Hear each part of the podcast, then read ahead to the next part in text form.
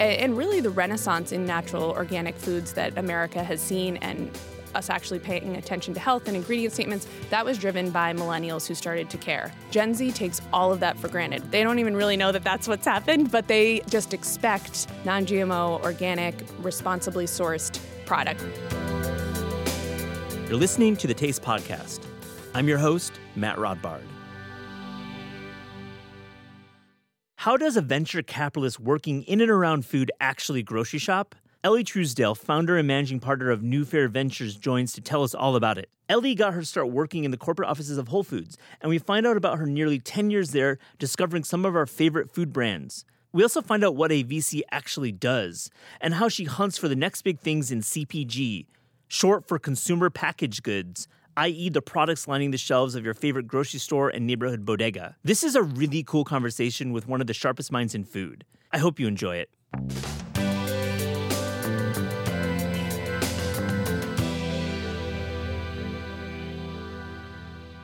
Elly Truesdell, welcome to The Taste Podcast. Thank you for having me. It's great to be here. I'm so excited. I reached out on LinkedIn, which I've been doing recently. I've been like all about LinkedIn, like the connection with founders and folks in VC. Do you find LinkedIn is a good place to like meet people these days? I really do. I think it's really, really valuable. And I'm finding more and more that it's sort of democratizing the talent pool. You know, I use it very liberally. I use it in terms of reference checks or even just finding, great talent for our portfolio companies. Absolutely. It's so cool because it used to not be a content company. It used to be more like, what's your resume and all this stuff. But now it feels more content. I bring it up because you run a venture fund. You're a VC, quote, big air quotes. So for our audience, we've had one VC on before, but it was a while ago.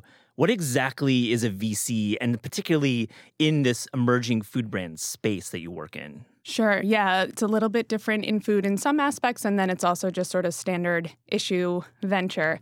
So the way I think about venture capital is really long-term growth potential investment. So what we're doing is we're looking at very early stage companies and putting money in at the seed Series A, moment in their growth, and expecting that over 6-7 years, even 9-10-11 years, that we're going to see an outsized return from having made that bet so early. Yeah. So very high risk, high reward sector and asset class. And I think what's interesting to think about just for people maybe who are new to it is, on my side in running a venture fund, we're also in first-time sort of fund managers and a first-time general partner who's managing the fund. I'm a bit of an entrepreneur myself, so I'm raising money from limited partners, or our LPs, who are our investors. Mm-hmm. And what they like about it is they're seeing access to direct investments through us, but we're diversifying that risk. And it's a risky area to play. But that's, based on my background, and we can get into that, is exactly where we want to live, of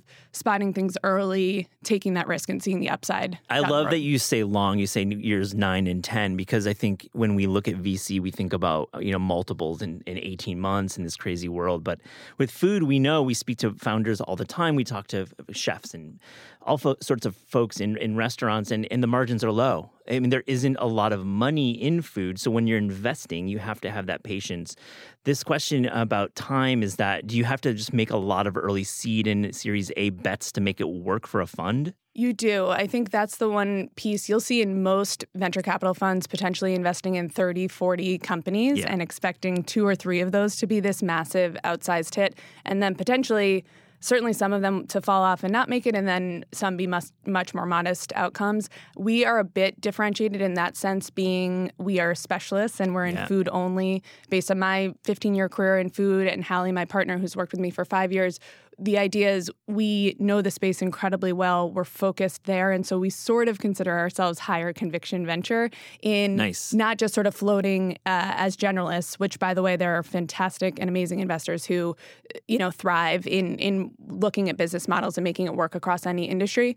We have a very different approach where we're targeting early stage food businesses where we can help accelerate their growth and almost de-risk the investment from the onset. So that's our strategy. But in venture capital at large, there's you're probably seeing even more portfolio companies. I mean, it is going to Vegas in some respects. You really are making bets. So New Fare Partners, I want to know, how do you pick your companies? And this is a two-part question. First is, straight up, like, are you talking about them around a table, and is it a gut instinct? And the second part is that, are they pitching you? Are you fielding inbound pitches all the time? How does that work? It's so many different avenues. Yeah. I think, part of my road to venture, which in many ways is very unusual, was that I spent 10 years at Whole Foods overseeing the local brands and product innovation program. And so for almost a decade, I was the person you came to if you were an emerging brand looking to launch at Whole Foods. And Whole Foods at the time had created this incredible platform and infrastructure for young brands to grow sustainably and incrementally, and then eventually become national or global brands. So I think what I found was at the end of my time at Whole Foods, I had a lot of opportunity in venture and private equity, and I was honestly pretty naive to the value I'd created and the deal flow that was my life. I just made myself incredibly accessible. The whole point of my job was to know everything that was happening in food and hear from every entrepreneur and founder. And so since leaving, which has been over 5 years now, I've really tried to maintain that position in the ecosystem and be that person in the food industry that everybody knows and that every founder feels comfortable making an introduction. So I think what that means for our deal flow and how we either get pitched or find companies, it's from so many different areas. We get introductions through fellow founders. We get a lot of pitches, and we try to really look at every single one of them. I do think there's an element of psychology for any entrepreneur listening or founder listening. Getting actively pitched feels very different than having someone that you trust recommend and say, hey, I thought this is a really interesting product or a really amazing founder. I think you should meet them. You also just don't want to miss something. You don't want like an inbound email from, Beyond Meat. 100%. Right? And I think even through LinkedIn now, it's hard to manage all of the channels and how much communication comes in. I do get a lot of DMs through LinkedIn, but you know what? You never know. I got a really interesting message from someone I went to college with. So this is like 15, 16 years ago. I haven't talked to this guy. And I was like taking a long time to open the message. I just was sort of like, this isn't going to be anything interesting. Yeah. And then I open it up. His friend emails me with the company that he's pitching, and it's really interesting. It's not something I've never seen before. Cool. So I think there's really an element to just sort of, if you're in venture capital, you really need to be an optimist and believe in people being able to grow very, very little into an enormous idea or platform or company. And so, we want to see it all, and we want to see it early. I want to tap into Whole Foods. And I know about you at Whole Foods. Like, you're definitely were a known quantity. You were like one of the chief talent scouts, buyers. You could use many different terms. Let's talk about pre-Amazon Whole Foods and post-Amazon Whole Foods. Can we have a real conversation? I think our listeners will understand what I'm getting at. There's a real sense that post-Amazon Whole Foods has changed. There isn't a spirit there. The discovery of brands is less enticing. There's a corporate nature, when before there was certainly more of a grassroots. You'd walk into each store and they'd have an individual personality. Talk about the before and after. I know you were going to be diplomatic. Your companies that you invest in are sold at Whole Foods, so you can't like burn down that bridge. But let's be honest here. I do. I feel like it was a pretty different time when I was at Whole Foods, and I feel incredibly lucky for the 9, almost 10 years that I was there. It was such an incredible company to work for. It was so mission-driven. Every single team member, and this is a company that, at the time was valued at $15 billion, tens of thousands, hundreds of thousands of employees, I think really understood and felt the mission and really lived by one of our core values, which was win-win supplier partnerships. So that was a huge part of my role. And it was really strategic and really a huge part of driving revenue, driving new customers to our stores, because we had such an interesting product assortment and mix that you weren't going to find at any other national retailer. So you had the chance to buy Cheerios, to buy Rao's marinara sauce, these national products. And then you could find your favorite local honey and your favorite local coffee roaster that only sold to a handful of stores. So it was really unique in that regard. I think I'll say a couple of things. Leading into the Amazon acquisition, a lot was happening behind the scenes. I think people read about, ultimately Whole Foods was not meeting Wall Street's expectations. Yeah. So getting really pressured, really hammered by the street. Fair or unfair? I'll just jump in. Fair or unfair? Fair given the environment and given we were for 20, 25 years, the only game in town. And I cannot say enough good things about the way the company was built, decentralized, the level of empowerment at the store level, created these incredible experiences, and shifted the way Americans eat. So much to celebrate there. I think because of that, there then became a ton of competition, and Whole Foods potentially didn't keep up. I think anything more, not so much with other retailers, but with other fast casual concepts and in terms of prepared foods. And so we were probably just losing some of those people on the edges. Shareholder value is always what they say on the street, on Wall Street. And like it seems that some shareholder value clouds an actual working company. I mean, was it like making money at the time of this pressure to sell? Or I mean, it seemed like certainly there was probably positive, EBITDA. I mean, it was probably making money. Absolutely. Yeah. So it was just a very different pressure of seeing declining comps more than anything, store over store comps. Yeah. So, and I'm sure if you talk to, serious board or executive leadership, there is so much to say about sort of activist investors that came in and started to pressure things to change, which resulted in the Amazon acquisition. But one thing I'll say before that, and before we get to Post, Amazon is that pressure equated to a lot of changes that were happening internally. And so this is in my last year that I was there, 2017, a lot of executive leadership was changing over. And the decision was, we need to centralize, we need to start recruiting people from big box retailers, and we need to standardize this system, because being decentralized, regional, local is wildly inefficient. We're leaving margin on the table. Yeah. There actually was reason to do that. We heard from our suppliers. You think about the Siggy's yogurts of the world, Stacy's Pita Chips, brands, Justin's nut butter, brands that had built themselves through this regional network. Now we're global brands. The way they saw it is, now I walk into my Walmart meeting. I have one meeting a year with one category manager, and I get my massive PO. Yeah. We have our joint business meeting, and I'm set. When it comes to Whole Foods, I'm still meeting with 11 different buyers, 11 different promo plans, So it was inefficient. That needed to change. But I think, unfortunately, what happened is overcorrected. They added a ton of sort of like bureaucracy and administrative process, and hired a lot of people that really don't understand food, that were more retail experts. Yeah. And so that's when it all started to shift. And then certainly Amazon comes in, makes the acquisition. And I think were you surprised? A lot of people were. Yes and no. I think I wasn't surprised that there was an acquisition. I was surprised that it was Amazon. Yeah. Well, you knew the acquisition was rumored for a long time, but the Amazon buy was, I think, shocking to a lot of people. I think absolutely. No, it was very shocking. And the question was, okay, what are they after? What's the real interest here? And for many years, I don't think Amazon integrated, and I would say many would even say today, they're not that integrated, but they have really made their mark on what Amazon cares about and digital assets, and there's not the same level of customer experience. But, there have been some benefits in terms of pricing. There's been some benefits in terms of delivery and efficiency. So you can see both sides, but I do think on the brand, product assortment, and innovation level, it's been disappointing. Okay. Elly, disappointing is the word you use. Elly, what do you think about when you walk into a Whole Foods now in early 2023? Are you surprised by what you see? Are you delighted? Words that are often used when talking about retail.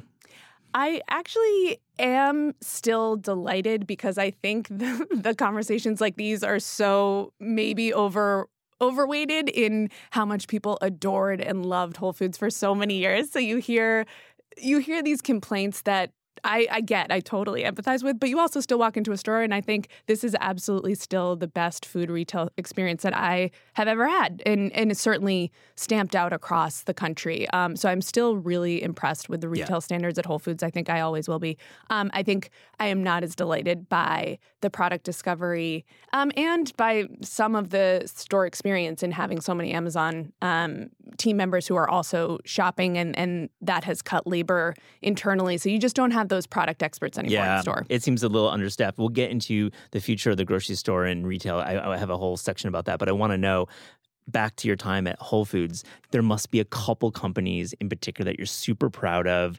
You mentioned Stacy's Pita Chips and Justin's Nut Butter. I mean, I'm talking about companies that are part of the fabric of cooking that you maybe got that early pitch. Yeah, I do. I mean, there are so many, and it's fun to think about what came in such waves. Like, we did a massive Greek yogurt review at one point because it was the thing. And of course, you never hear about Greek yogurt today. We did a massive green juice, kombucha review, all of those things. Cold brew coffee was a huge, I do feel largely responsible for seeding that. And it wasn't a category in the store. There wasn't a place for cold brew. Did you buy Grady's? Were you the one who put Grady's up? I did put Grady's up. I love Grady's. So many in Stumptown and a lot of others. I was also really lucky to have license to bring in several. So we weren't just picking our one bet. We were really supporting a lot of different teams and founders in and across different categories of growth. Mm-hmm. But I think, I mean, the one of the examples I always use is RX Bar. I did bring them in, and I felt at the time, you know, had you asked me the day before, would I ever bring in another protein bar that year, I would have said absolutely not. It's so totally it was saturated. As saturated then as it feels now. Yes. Interesting. I honestly think bars will always feel saturated, and then there will just be these new takes and an interesting brand or positioning that hooks you, and there you go. I got Go Macros on my desk. Love Go Macro. I think that's also, you know, highly differentiated, and there are the people who are loyalists that they'll never stray. So bars are interesting in that way. But the other couple brands that I think are interesting, you know, I connected with Athletic Brewing very, very early days. Sweet. But that's really a testament to Bill, their CEO, Bill Schufelt. He found me, and I think that's actually so much of what ended up happening in my later years of, yes, I was out there still trying to find, but the best entrepreneurs and a lot of the strongest teams would do their research and figure out, all right, this is the woman I need to talk to at Whole Foods and get connected. So, you know, Athletic I'm proud of. I brought in Luke's Lobster and Bowery Farming and a lot of companies that have seen some really great growth. NA beer is interesting, and the fact that Whole Foods seemingly put Athletic on the map. Now that category is just so exciting. What did you see in Athletic back then when you bought that, when you bought this like baby brand? Were they in Connecticut at the time? Yep. Yeah. In Connecticut. And honestly, what I did is I introduced him to the beer buyer. So much of my job was, all right, I've got to get this in front of the person who's the expert. And that was what was really unique and amazing about my role. I touched every category. So I sort of know enough about each part of the store, but there are specialists, and there, you know, there's a cheese buyer, there's a beer buyer. So I put Bill in touch with Chris Manka, and he recognized this is really a unique take. And what I knew was exceptional about Bill was I knew the brand was excellent. I could see that from day one, and I knew his process was really differentiated. And you can just feel it with certain entrepreneurs that he was leaving everything on the table. He had a big finance career, and this was going to be his life from here on out. So I loved that. And the product is dope. I mean, Athletic is a great brand, and now NA beer is exploding in the best possible ways. Totally random question off the dome. Can you describe the Whole Foods smell? Do you guys like talk about that internally because it has a smell. All Whole Foods has the same smell. So funny. We do not talk about that necessarily. I think there's always, you want to feel and smell fresh breads. You want to smell things happening from prepared foods and bakery because things are happening in-house. But I think in terms of walking into produce, honestly, that might even, there's, you know, most of the stores have laid concrete floors, and they've got sort of a sheen to them. You know, there may just be an element of how that interacts with the produce and how like you're associating. But it's funny, I don't think I've ever registered that smell. it's I have it. I'll articulate it one day. Not in this show, but I want to get into the modern eater. Can you describe it in like a few words? The modern eater. And, you know, how is the modern eater being underserved by CPG companies in particular, which is what you really focus on, CPG food companies? The modern eater to us is a younger consumer. So we look a bit at millennials, of course, huge wallet share, but we certainly look at Gen Z and even younger to see how they're interacting with food and what they expect from food. So what I think is really interesting is I credit millennials in a big way for the sort of 10 years I was at Whole Foods and the interest and really the renaissance in natural organic foods that America has seen, and us actually paying attention to health and ingredient statements, that was driven by millennials who started to care. What's so interesting to me about Gen Z takes all of that for granted. They don't even really know that that's what's happened, but they just expect from their food products, from their experiences, that they're getting non-GMO, organic, responsibly sourced product. That should be table stakes. And so what we think about in terms of the modern eater is them expecting and driving that much more. And that means climate consciousness, that means social responsibility, yes. but it also really means community, digital enablement, and engagement. So it's really driven by Gen Z and younger living online entirely yeah. and expecting to be able to interact with their brand and the people who are building that brand and feel some authentic connection. So that's, I think, a real difference in terms of what we find as the most exceptional next generation yeah. consumer brands is facilitating that type of connection where a younger consumer feels that passionate about what they're building and wants to be part of it.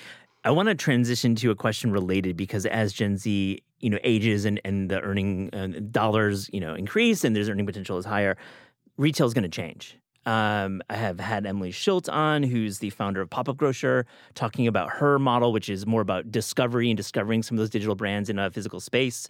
I've spoken at length about how modern grocery stores have too many SKUs, 40,000, 50,000, 80,000 in some of these stores, and it's just too much. It's wasteful. So related to your statement about Gen Z just kind of wanting it to be more laced with digital, and I'm hearing it's just a given that stuff is good and healthy, that there needs to be more. How does this then transition the way grocery stores, where we buy our food mostly, change over the next decade? Because it seems there is a change happening, and grocery stores are broken in some cities. Yeah, I think it's going to be really interesting to watch what emerges from right now. I love Emily's model. I'm really excited for her flagship in New York to open to see it as a permanent store and how people interact with that. We are investors in Foxtrot and a huge fan of that model of sort of meeting all day parts, smaller corner store environment, but where you can get a meal, you can get your coffee, you can get wine at night. So lots of different ways to play with food retail. And one thing I think about a lot, just because I hear from and I interact with a lot of chefs, is that I think what we're going to start to see as restaurants really start to bleed into other parts of our life, sort of by necessity, but also just because chefs are recognizing they have platforms that they can leverage and they can start to meet people in different parts of their day.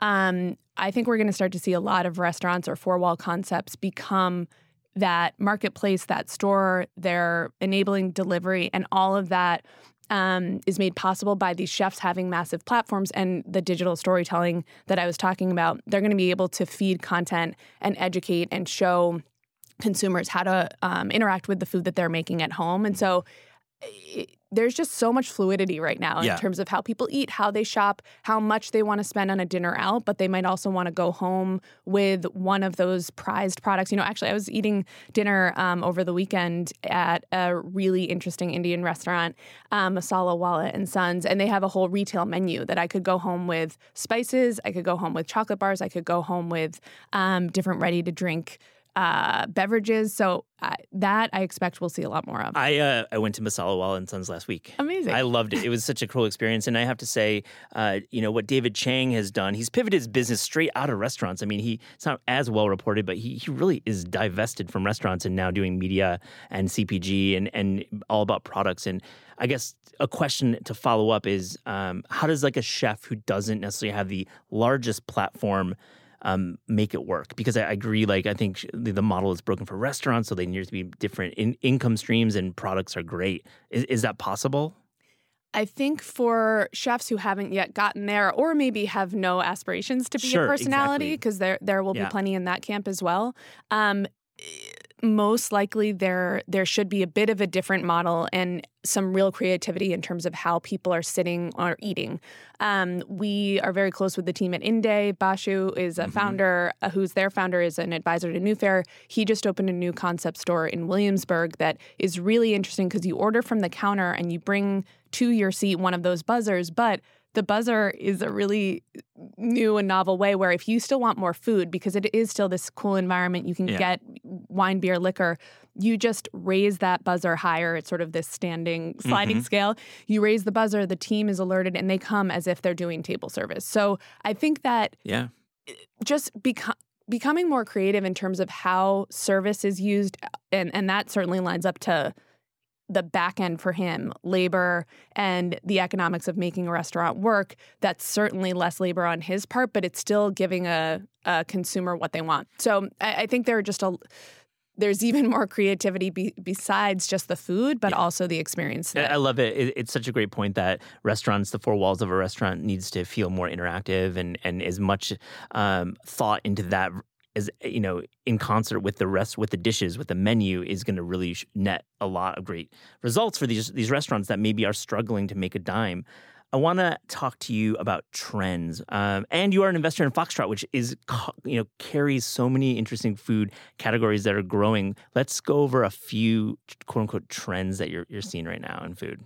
Yeah, excited about a few different trends, or sometimes we like to call them movements. Yeah, we don't like to get too bogged down in trends. I know, I hate that word. I'm sorry I even said it. No. I mean, people ask me this all the time. But the categories we're excited about, or areas of growth, premiumization of frozen, I think, is really interesting. Finally, Americans are sort of leaving behind the, for whatever reason, the bad association with frozen foods, and recognizing you can have really healthful, great, nutritionally sound frozen meals or snacks or whatever it is. So we're getting excited about a few different frozen meal options there. I mean, we think a ton about global flavors. When you look at our portfolio, we're invested in Omsom, we're invested in Bachans, and we're invested in Tacombi and their consumer brand Vista Hermosa, and just love how much bolder and brighter flavors are becoming and how much more receptive Americans are to that in their everyday. So, you know, I think being excited by going to a restaurant, but now really wanting those flavors at home. Let's jump in and just say which cuisine is going to pop. When you think global flavors, it says obviously what it is. It's food that's from the globe, but let's get more specific. Honestly, what I think is so exciting is it's going to be so varied. On the one hand, you might see more regional Italian cuisine where you actually understand that there's a difference. It's not just pasta from the entire country. Yeah. You're going to get something different from Tuscany than you are from Milan, those types of understandings. But I also think we're certainly excited about Mexican and how much can be done there. I think we've already started to see it. Looking a lot at African foods, West African food right now, I think is having a really just amazing sort of not even renaissance. I just think that finally people are becoming a little bit more exposed and excited, and there are some incredible entrepreneurs building those highly authentic and representative flavors and companies that we're excited to get behind. Yeah, I'll link to in the show notes. Max Velkwitz wrote a great piece about sub-Saharan African products, maybe 2019. I know many of those brands are still growing, and I agree. Like, it'd be great to see more visibility for West or sub-Saharan African products. What are you seeing in Asia? Are you seeing a country that maybe is going to have a moment in terms of consumer products? Is there a category that you're looking at? It's so interesting. I don't know if we necessarily look at a country or even one particular cuisine. So much of it is the founder and the story and why they're building this business. And so, you know, I know you recently had Kim Pham on the podcast, and just meeting Vanessa and Kim, the sisters who are the co-founders of Omsom, and understanding what's motivating them to build this brand and reclaim their flavors, their story, and bring that to the world is just so exciting. And we really bought into that and have known them for years, and we're excited to support it. But I think similarly with other companies that we're invested in or looking at, it is really tied to, I mean, it's so many things. It's founder, it's mission and purpose, and then it's flavors and how they're making it accessible for people. I do still think, like, I'm very aware of what Americans want and how they will eat at home, and it is not...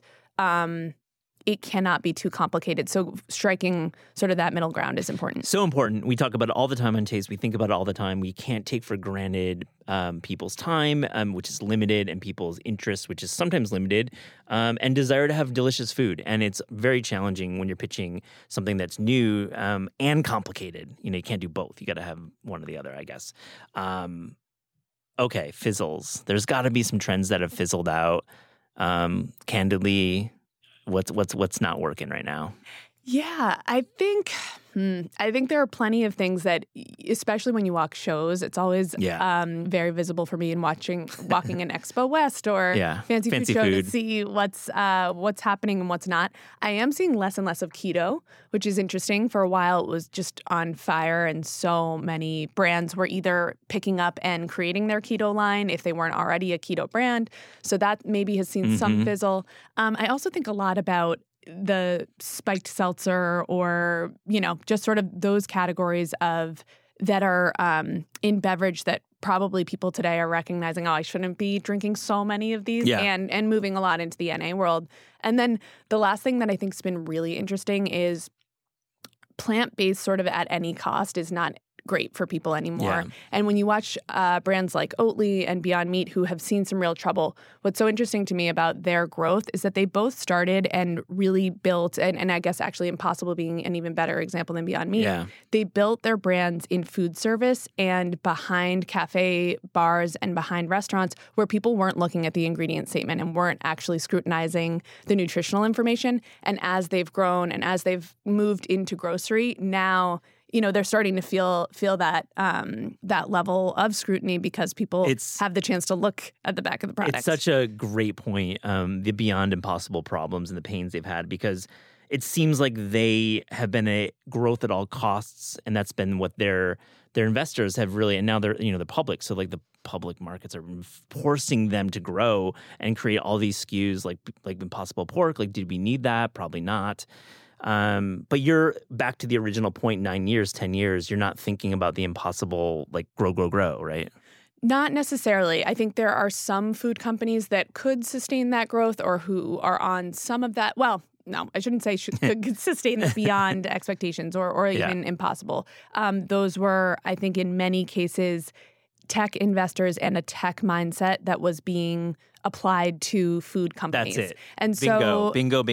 Yeah, and that is one thing we will certainly never. We have built our fund and what we're modeling out and the scenarios that we're building for the future, which, you know, most, if not all, investors are going to build when they're investing in a company. They're looking at 6 years out, 10 years out. What would we expect our return to be? And we're not unrealistic about what could be sustainable and safe growth. I mean, this is food. You really do have to be responsible in terms of the growth pressure, because there's a certain level of management that goes with, and it just takes longer. Takes longer with food, especially specialty food.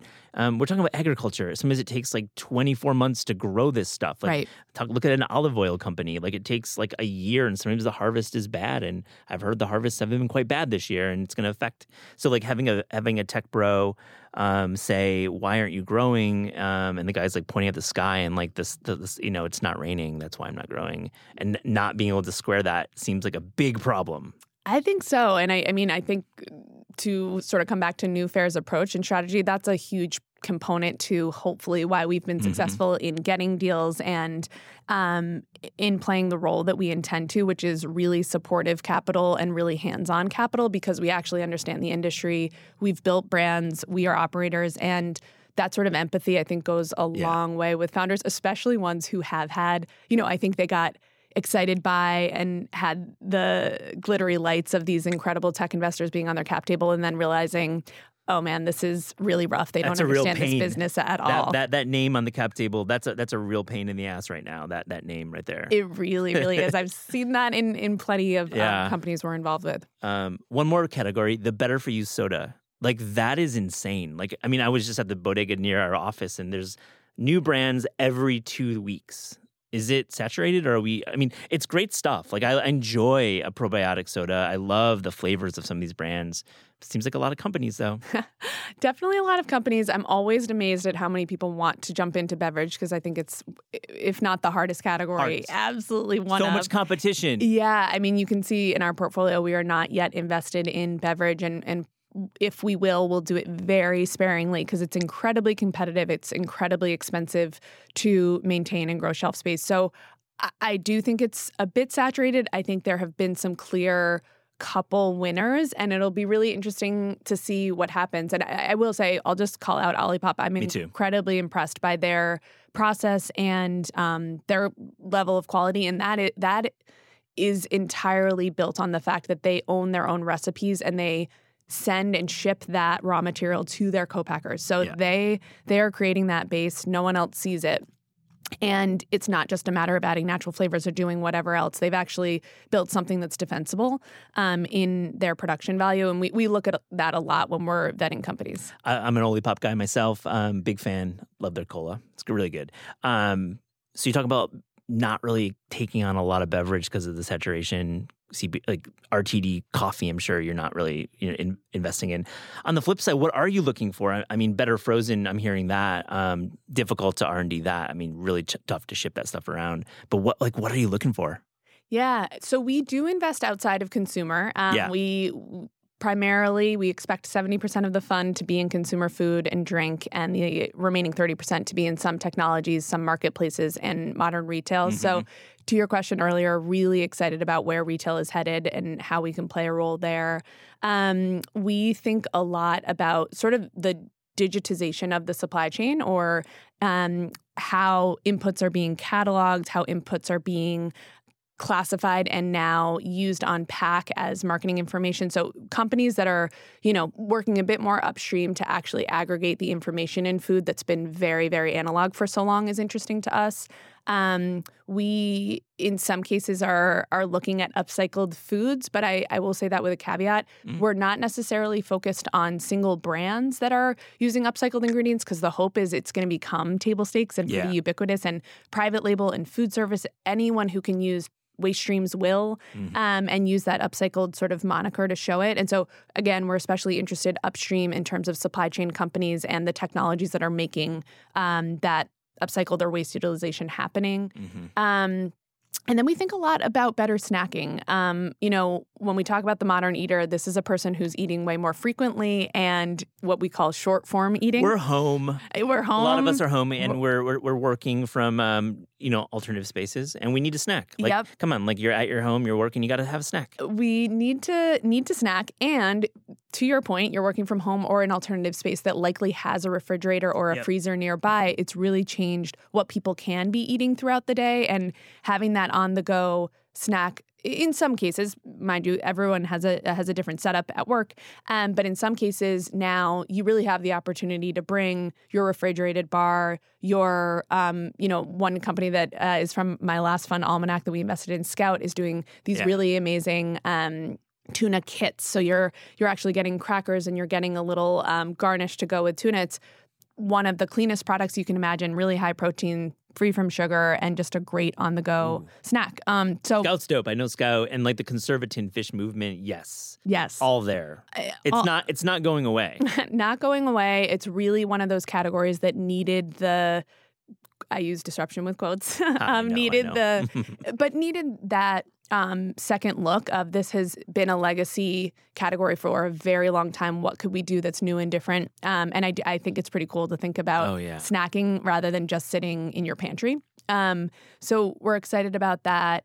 And, I've said it once, but I think watching what chefs and content creators do with their platforms, we are having a lot of conversations with some really exciting people who know that will be their next big enterprise, is commercial products and consumer goods. Yeah. And so we will take part sparingly. It's a lot of work to get involved early, but we think that's a pretty exciting next phase. Especially looking at millennials and mostly Gen Z, and the way that influencers really affect the way that they buy food. It's clear, it's obvious. And when you say sparingly, you mean working with an influencer or a chef and building a product line around them. Is that what you're saying? Yeah, potentially. I think in this fund one, we are trying to go straight down the middle, very standard 2 and 20 fund where we're investing. We are hoping in the future, because there's a lot of opportunity to build brands and help build companies. And we have done that once before with Made by Nacho, which is a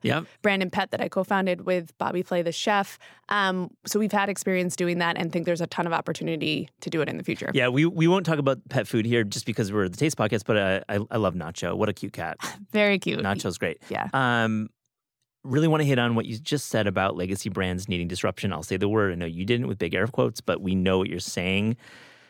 Ortiz was great, but Tin Fish needed disruption, needed new packaging and new brand. Okay, so what's on your whiteboard in your office right now with disruption in mind? What categories are you looking at that could actually get a fresh set of eyes?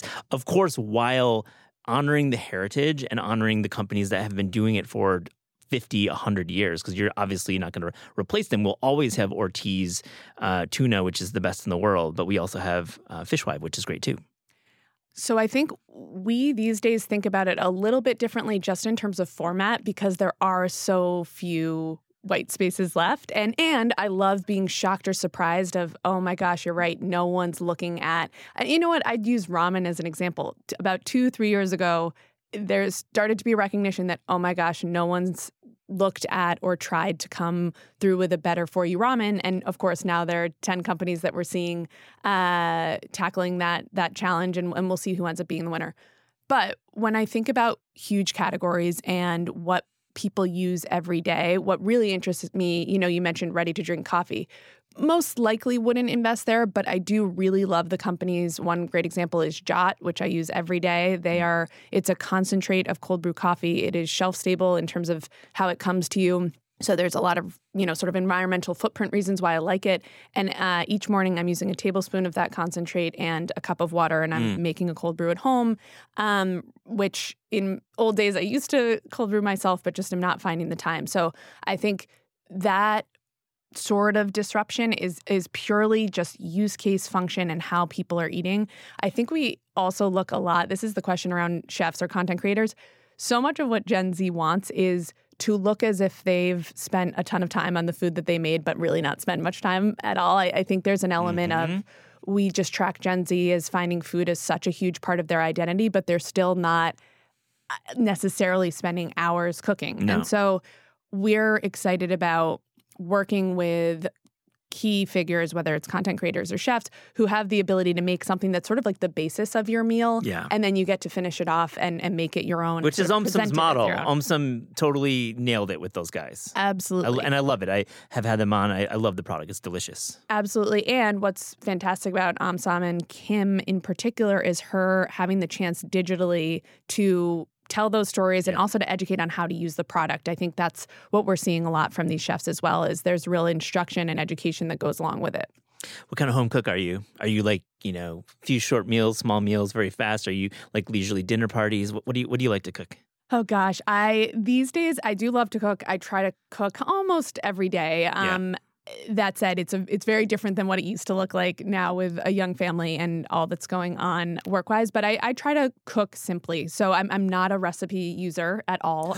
No. My gosh, you're in Penguin Random House. We create cookbooks here. Don't get me wrong, I buy a ton of cookbooks, and I'm lucky to be gifted a ton of cookbooks. Course, so love reading them, but I do sort of rely on my own. I just try to be quick and efficient, and so. Last night I made salmon with Bachans and, you know, sauteed zucchini and onions, and that was quick and delicious and great. I think I sort of joke about this, but because of my job for 10 years, I was conditioned to sort of eat every 2 hours, if not more. I bet. So I am definitely small meal and snacker. Like I'm eating all the time. I'm tasting things left and right. I sort of can't help myself. But I do. I love to cook, and the ideal for me is getting to the farmer's market and cooking a more elaborate meal, but that's happening less and less. Yeah, less and less. It's always tricky. Do you have a place you want to visit for food? Country? City? Gosh. Yes. Japan is probably my number one hit, but there are a lot. Different regions of Italy that I haven't visited. Really interested in going to Morocco and other places. Ethiopia is a big one. So many different regions of Mexico. I love Mexico. Yeah, and in your investment to Combi, I'm sure you have great plugs in Mexico. You can have a good time, I'm sure. Yeah, I feel lucky. That's honestly so much of how my travel gets led is there someone who I feel could guide me where we're going, that I'm going to have enough sort of an inside look that's really attractive. Elly, we asked all guests on the Taste Podcast if you could write a cookbook or food culture book without the burden of time, meaning you have no deadline, or the burden of budget, meaning you have all the money in the world, no budget. What would that book be? I love this question because I have thought about this for a long time. I would be really interested to build a cookbook first, and even maybe a series, because it's pretty visual, around each chapter being built on a staple plant or ingredient of food, corn, wheat, tomatoes, olives. You're really learning about that input and that, you know, the history, the agriculture, et cetera. But what I find even more interesting is then to take that particular cacao, let's say as an example, and tell the story of cacao through three producers, or really three brands, that have taken it and used it in different directions. Oh, cool. And really the reason I've had that thought around a book is because I feel so lucky for 10 years, I was learning about food all day long from experts who were, you know, so passionate and who knew all that there was to know about that particular ingredient and sort of shared it back with me. And I'm that type of learner. I love learning from people. So it was just an amazing education for a decade to be interacting with these experts, getting to see their production. And I think so few people really understand how value-added products get made and what that process looks like, and even what is good processing, what might be considered ultra processing and then becomes not good for you. So I think it's a exciting and sort of rich I love that. I have the same privilege as writing about food every day. I'm learning, and I'd love to just see how you break down cacao and chocolate in the industry and how like chocolate's marketed too, because you know a lot of stuff is kind of just like made up about chocolate, especially on the packaging. Yeah, no, I think you could go in a lot of different directions to really try to demystify things for people around claims and what do they actually mean and how can you check if these are even validated. So it could be pretty interesting. Elly Truesdell, thank you for joining the Taste Podcast. Thank you so much.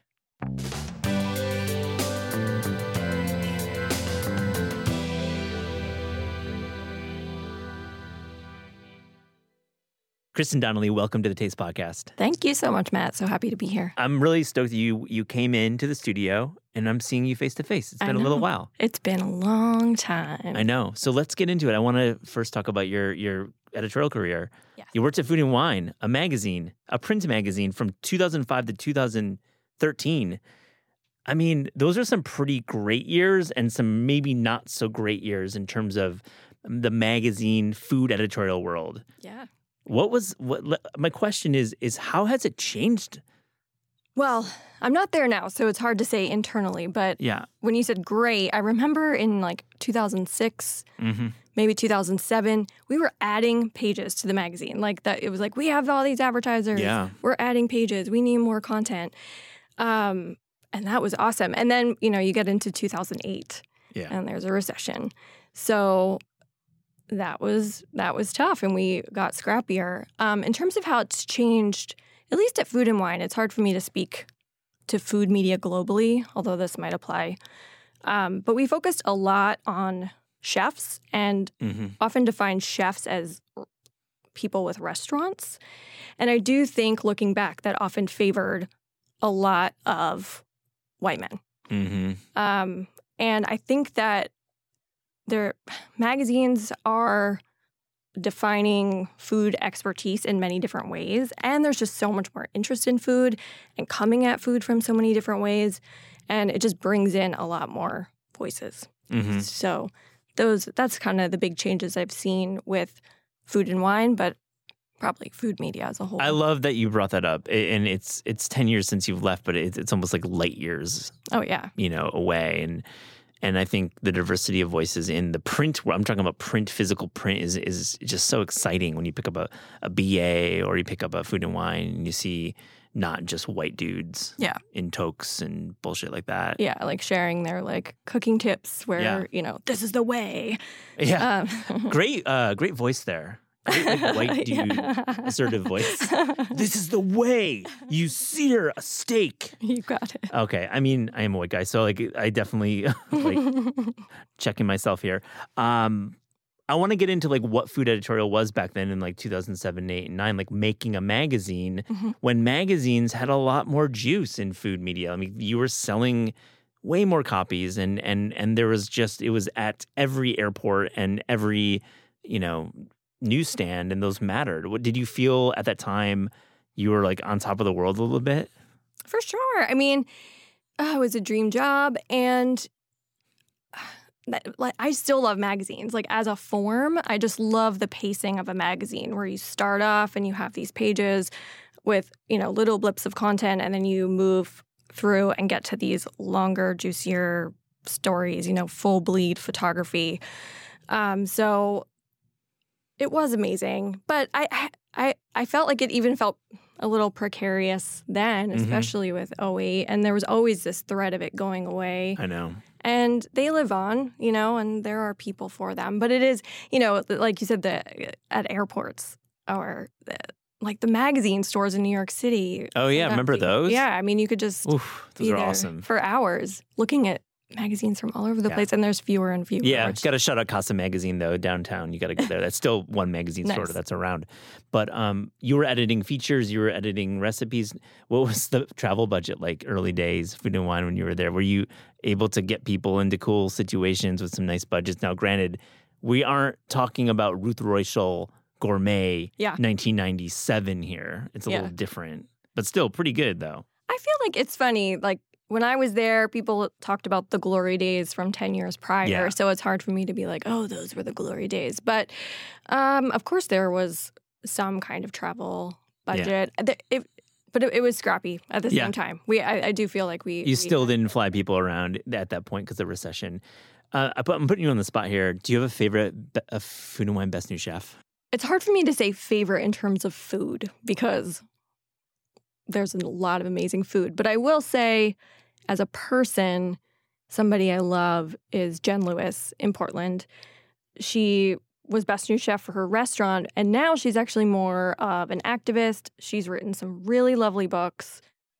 I think earlier I was talking about how chef was so defined by just having a restaurant, and I just like watching Jen's evolution, and I also just think she's an awesome person. She is great. I think that's a great call. I think her book about chicken soup is excellent, a little underrated, to be honest. Totally. And she's written books about vegetables, and she's an activist. Yeah. Yeah, the book about greens is really great. So, yeah, she's cool person. So how did you start writing cookbooks? Well, when I was at Food & Wine, sometimes I would assist with the cookbooks that they produced. Cool. So I did have some exposure to the bookmaking process and print, actually like moving pages around and what that was like to edit. So, but it was a fairly intentional move. I left Food & Wine in 2013. I had a 1-year-old. I wanted more flexibility. And so I wanted to freelance, left to freelance, and I started pursuing projects in like working on cookbooks. And it wasn't just like, oh, and now I get to work on cookbooks. It certainly, it was like a slow build. So, first I was helping like behind the scenes, sometimes with project management, sometimes recipe testing. Sometimes I would ghost develop recipes for people. And then it was probably several years until I actually took on like a full co-writing job. Yeah. Now, what do you like about cookbooks and then working on these beasts, these projects that really, we'll talk about some of my and your deadline anxieties that we always have. But why are you drawn to them? Because you've made many of them. It is. I do love the work. It's funny. I talk about this sometimes on our podcast, Everything Cookbooks. Like I do it for the work, not necessarily for the glory of the finished product. I just love it. And with being a collaborator, I love helping people tell their stories to the best they can. So that's what it is. It's pretty dreamy. Yeah. So the actual work, like the actual, like when it comes out and doing the press, that's maybe less interesting and you like doing the work. I love that. I'm the same way. I think the work is so gratifying.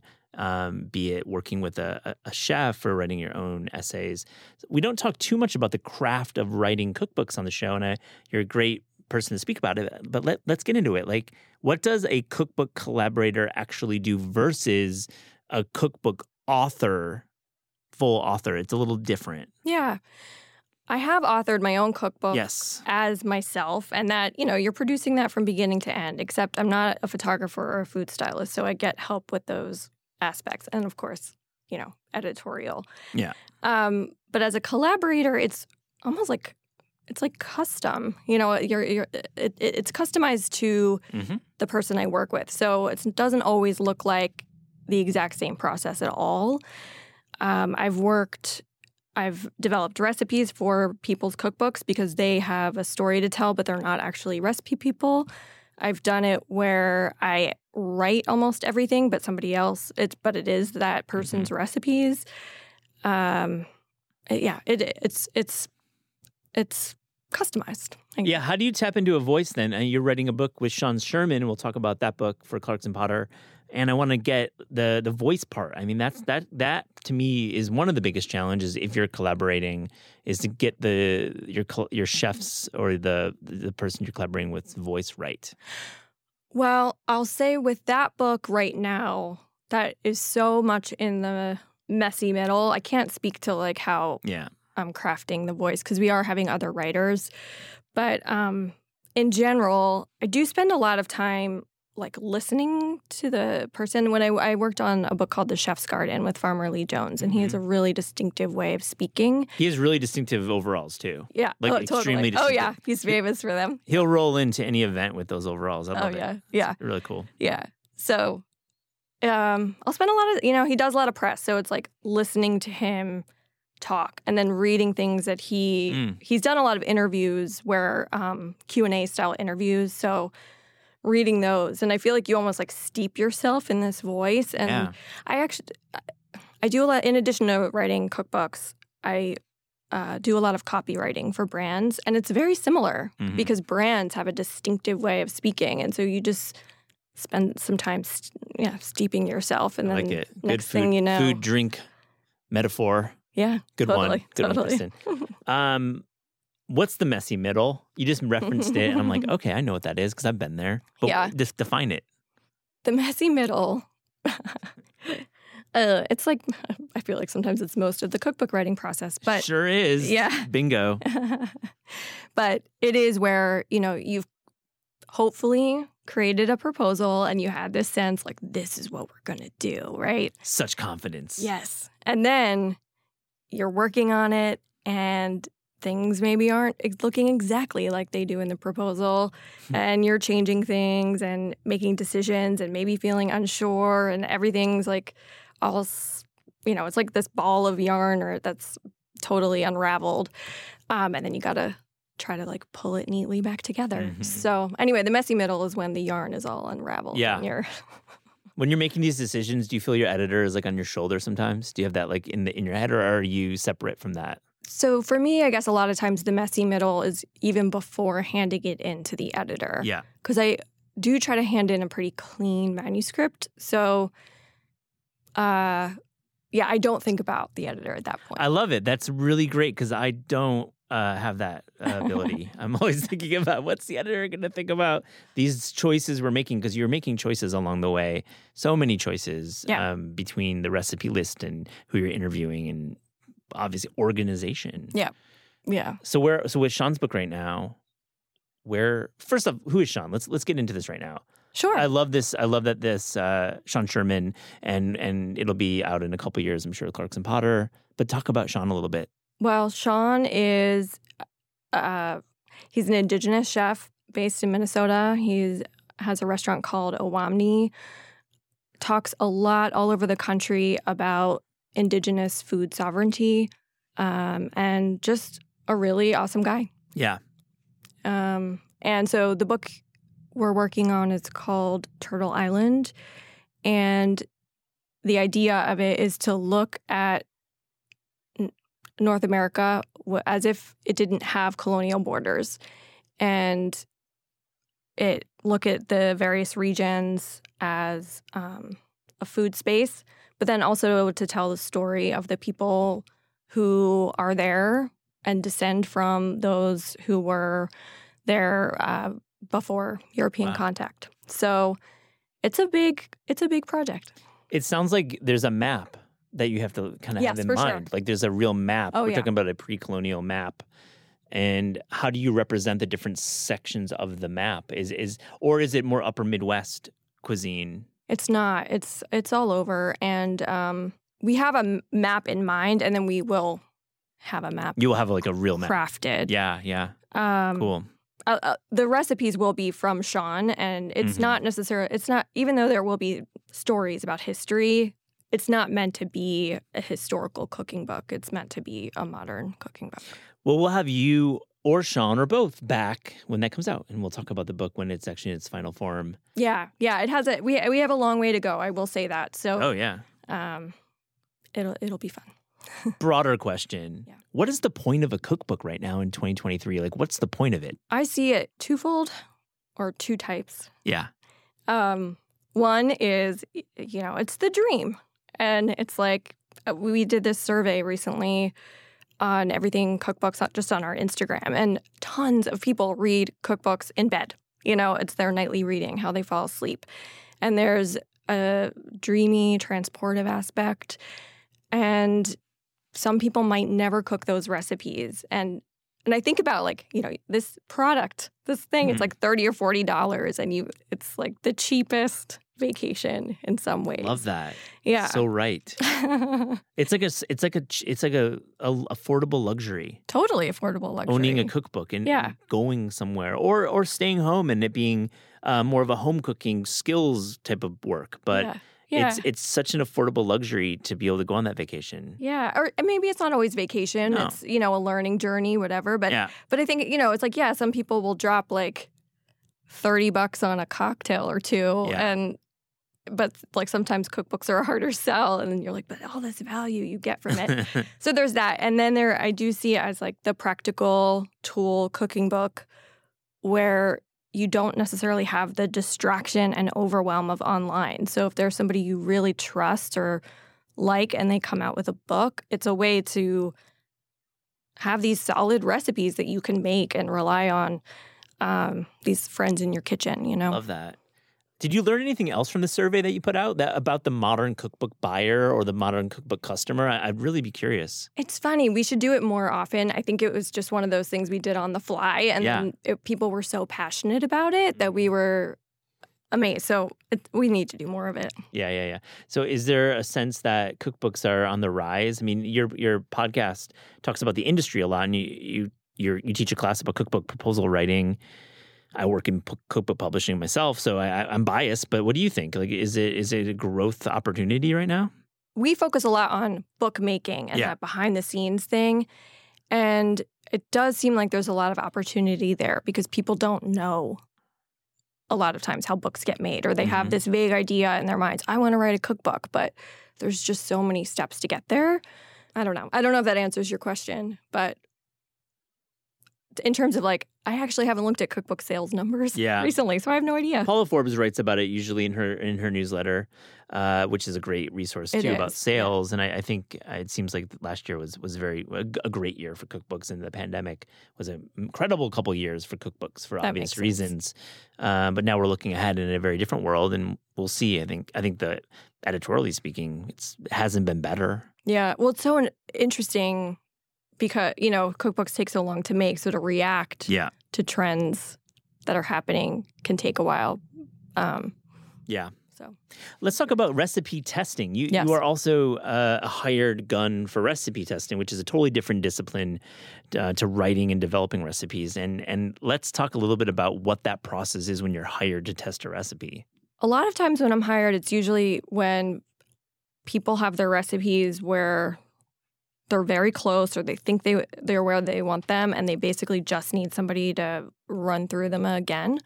One of my mentors, Tina Ulaki, she now tests a lot of recipes, and she always talks about it being like editing recipes in 3D. So it is a way to help an author like figure out if there's a better way to say something, if there's a more clear way to call for an ingredient.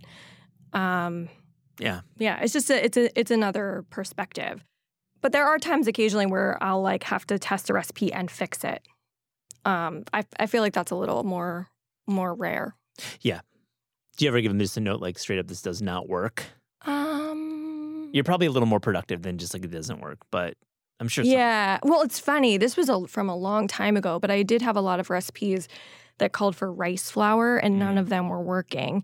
And we realized that the brand of rice flour mattered a lot. Yeah. And so, like, Mochico? The hydration level. Well, it was like I was using Bob's Red Mill. And so it just wasn't working, you know, it wasn't coming out the way the recipe was supposed to. So sometimes there are things like that come out in the testing process where you're like, oh, okay, we really need to specify that. Super valuable to actually do the work and test recipes and make that discovery. Really interesting. Let's talk a little bit more about your podcast. I really love it, and I think I'm going to have Kate on soon, and that means all four of you have been on our show. Yeah, thank you, man. You're welcome. It's great, and I think you're right. It's about the craft of making cookbooks, and I'll link to it in the show notes. But I want to get a sense of who wants to write cookbooks right now. It seems like we talked about the industry is really thriving. You teach a class, but who is the cookbook writer that you're liaising with? Oh, it's a whole bunch of people. Sometimes it's people, you know, there are chefs who want to write cookbooks. There are all kinds of food business owners who want to. There are people who have personal stories to tell related to food.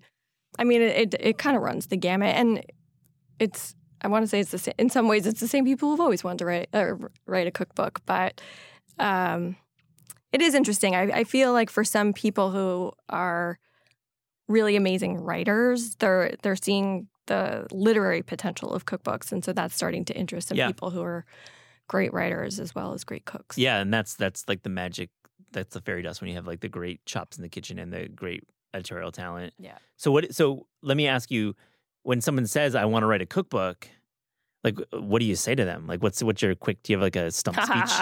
Yeah, well, it's like, listen to the first 10 episodes of Everything Cookbooks. I love that. No, please, it really does go through the basics, and I will link to it. Yeah, yeah, yeah. It is funny. That's sort of the reason we created that podcast, because it was like, let's put this out there. You know, there's four of us, four different perspectives. Mm-hmm. We kind of all came to it a different way.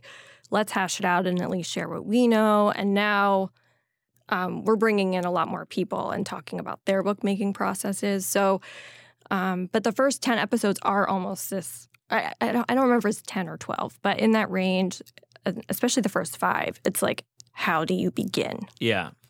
So listen to those episodes. Do you think it sounds from what you're saying, there's a lot of different people who want to write books, but there's probably a lot of misinformation out there, economics, about the time, about the lead time. What's one thing that maybe initial potential authors kind of get wrong pretty regularly about the cookbook writing process? Well, there is also a financial consideration, which I think some people know and some people don't. But unless you're an exception, like an Ina Garten or something, it's not necessarily a way to like get rich, like just writing a cookbook. And it's almost like the book helps you then get other work through other things. You know, you can start speaking, you can start teaching, you can help other people with books like I've done. So I think just the financial aspect, some people don't really realize, like, it's so much time and so much work. Like, you don't want to ever figure out that hourly rate. That's what you never really want to do the math. I'm so glad you brought that up. I kind of was hoping you would say that, because it is true. It's tough to make a living just writing cookbooks, but it does open a lot of doors. And I think that outside of the joy of actually the work, which we share, you're definitely going to be given something like an opportunity to speak, but it's not necessarily going to be money in your pocket, because you're usually investing a lot of it back in. Yeah. Yeah. Especially when you're the author. And there's also a cash flow consideration. I mean, this is like very nerdy, business nerdy, but, you know, even let's say you get $100,000 advance, which sounds amazing, but then it's divided out over 4 payments, and then you need to pay all these people plus taxes. Yeah. Although, you know, in the beginning, a lot of it's just going to be like going out the door to a photographer, so you don't need to pay taxes on the stuff where you have expenses. But I mean, this is like real business nerdy cookbook stuff. But the cash flow of it's challenging. Oh, it is. Yeah. No, definitely. Yeah, the quarterly payment's tough. Your agent has to get you that, you know, more upfront. But yeah, it's usually you don't get like a real check until the very end. Mm-hmm. It's challenging. But again, it shouldn't hold anyone back. It just has to be being real about the economics is important. I don't think it's nerdy. I think it's important. If listeners are tuning in and have a cookbook idea, you should definitely pursue it and listen to the show. The first 10 episodes are great, but just know that the economics are not quite what you might expect. Seeing some of these, like, you know, bigger chefs and, you know, potentially looking like they're making millions off their books. Yeah, yeah. That's usually coming from other ways. Yeah, it is. Let me finally want to ask you about your own writing. How do you pick your projects? Let's see. It's funny. I think because of The Chef's Garden, I almost have this, like, mini niche in food and its relationship to plants. Yeah. Because I worked on this book called Rice is Life with the owners of Lotus Foods. It was published by Chronicle. And that goes so much into looking at rice as a plant and the agriculture. Yeah. The Chef's Garden was about that, obviously. And now Turtle Island is a lot about that. That's where I've spent a lot of time researching plants and using plants. So I don't want to say that's how I choose my project, but I am drawn to them. I'm also I'm drawn to projects a lot of times where I guess the author is very passionate about what they do. So. Love that. Great answer. You must have a really nice garden. You must have like a really special garden. No, I wish I had I have a deck garden. Yeah. Yeah. And sometimes it's special and sometimes it's not, you know. Yeah. And sure. I mean, if you want to have like a million metaphors for life, you just got a garden. It's hard, yeah. Dude. I've tried a few seasons. It's tough. Gardening is tough. Well, you just got to stay on top of it. Yeah. The weeding and stuff. Yeah. Okay, I want to ask you 5 recent or classic cookbooks. Let's just go there. Oh, man, yeah. I really want to go over. I love your picks and, you know, maybe unearthing a couple that we've forgotten about or even new ones coming out. What do you got? Yeah, so actually I think when you said classic, I don't go so far back. But so I have a couple new ones. Oh, great. I think mostly new ones, actually, looking at this. Thanks for coming prepared. I love it. Appreciate it. Yeah. So a book I'm super excited about is Cooking for the Culture by Toya Bodie. Toya was actually just on Everything Cookbooks. And just the way she writes, the way she thinks about food, the way she thinks about life and art and energy is really inspiring. So that's a book I want to mention. Korean American by Eric Kim. I think both of these books, Cooking for the Culture and Korean American, I feel like they're books that only those people could do. Yeah, I definitely agree. It's so autobiographical, and I feel like both books give us new ideas for what a cookbook could be. Yeah. And then a book I've just been loving lately is a sweet book called Gato by Alexandra Crepano. I hope I'm saying her last name right. It's a book of French cakes and French cakes at home. It's really sweet. And she illustrates those, too. And it's all illustrated. It's a cool book, yeah. I like that book a lot. Yeah, and her writing is beautiful. So just the head notes, I like to just sit there, especially if I'm having some anxiety at night. I'll read them, and I'm like, it's very soothing. I love that. I do the same thing when I'm writing my own head notes. I'll dip into somebody's I really like. Like Eric is a great example. Yeah. Head note writer extraordinaire. Alison Roman writes amazing head notes for tone and for humor. Yeah. I love like it sinking in, you know? Yeah, totally. Yeah. Got little turns of phrase idea. Turn of phrase, yeah. Yeah, yeah. Yeah. I Dream of Dinner by Ali Slagle is just really smart. I don't want to say I'm jealous, but you know, she is just a really smart recipe developer. She is. And that's a book that I just cook from all the time. And I have been enjoying A Tabla by Rebecca Pepler because I have a secret fantasy, or not so secret now, but to move to France. Yeah. So it's...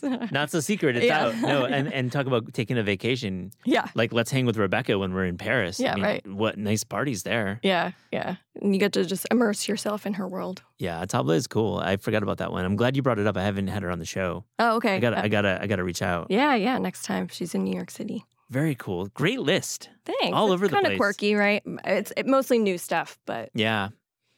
Deadlines. We got to talk about it a little bit. How do you handle them? You've got multiple. You've got client work. You've got cookbook work. You've got a podcast. You're a freelancer. I mean, how do you deal with all the deadlines? Well, I'm a ruthless time manager. Ruthless. Yeah, I do a lot of planning in advance. Yeah. So, and I like block off times to work on stuff. But it is always shifting. You know, moving your priorities around. And. There's this, it's funny, that was the other thing with Toya Bodie's book. She wrote it in something like, she had the idea and she said it was, you know, almost this like divine download and just like wrote the thing in 3 months. Yeah. And that is not me. I would love for it to be me, but I am like a plotter. And in writing terms, they call it pantser or plotter. And, and so I'm not somebody who's like, I'll just like wait till the last month and bang it out. No. You know, I do it little by little by little by little and create all these little mini deadlines for myself. Do you have any like special like hacks or games, gamification for to get a deadline done? What a good idea. I should like glass of champagne every time. Right? I have to put the timer on.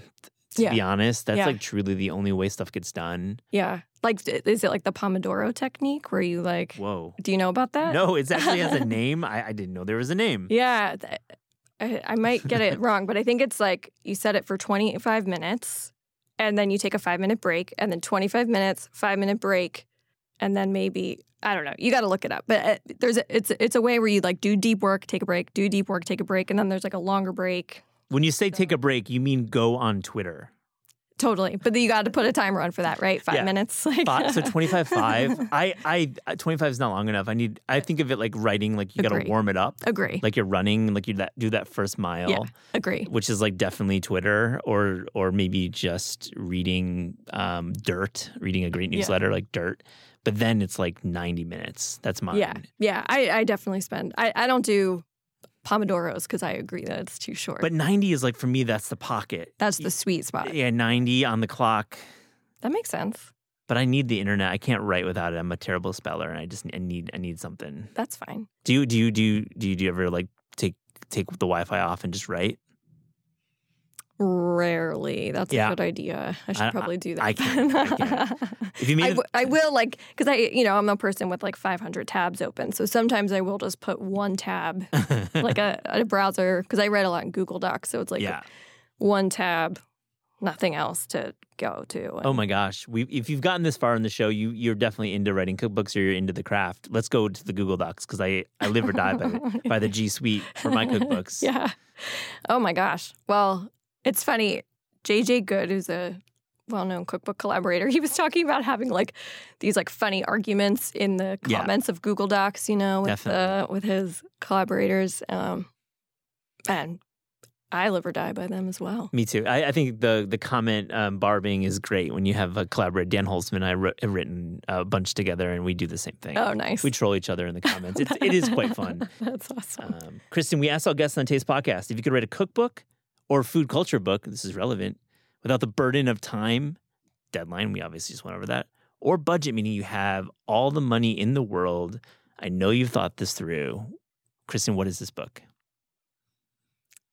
So many, but, I have my little French fantasy, and I particularly love the Savoie, and so I would love to go deeper in the Savoie. There's that amazing book about the Alps by Meredith Erickson. Yeah. But to just go deep on like one region and in France, that would be pretty sweet. It would be sweet. So you're going to actualize this dream of moving to France and writing this book about the Alps. I'm going to actualize it. Yeah. Yeah, I have an 8-year plan. I love the 8-year plan. Does that align with children maybe being away from the nest? It does. Shocker. I can't wait to read it. Kristin Donnelly, thank you for joining the Taste Podcast. Thank you so much, Matt. This is really fun. The Taste Podcast is hosted by Eliza Abarbanel and me, Matt Rodbar. The show is produced by Shalia Harris and Pat Stango and edited by Clayton Gumbert. Theme music by Steve Rydell. Visit Taste online at tastecooking.com. And make sure to subscribe to our newsletter for updates on all cool things that are happening.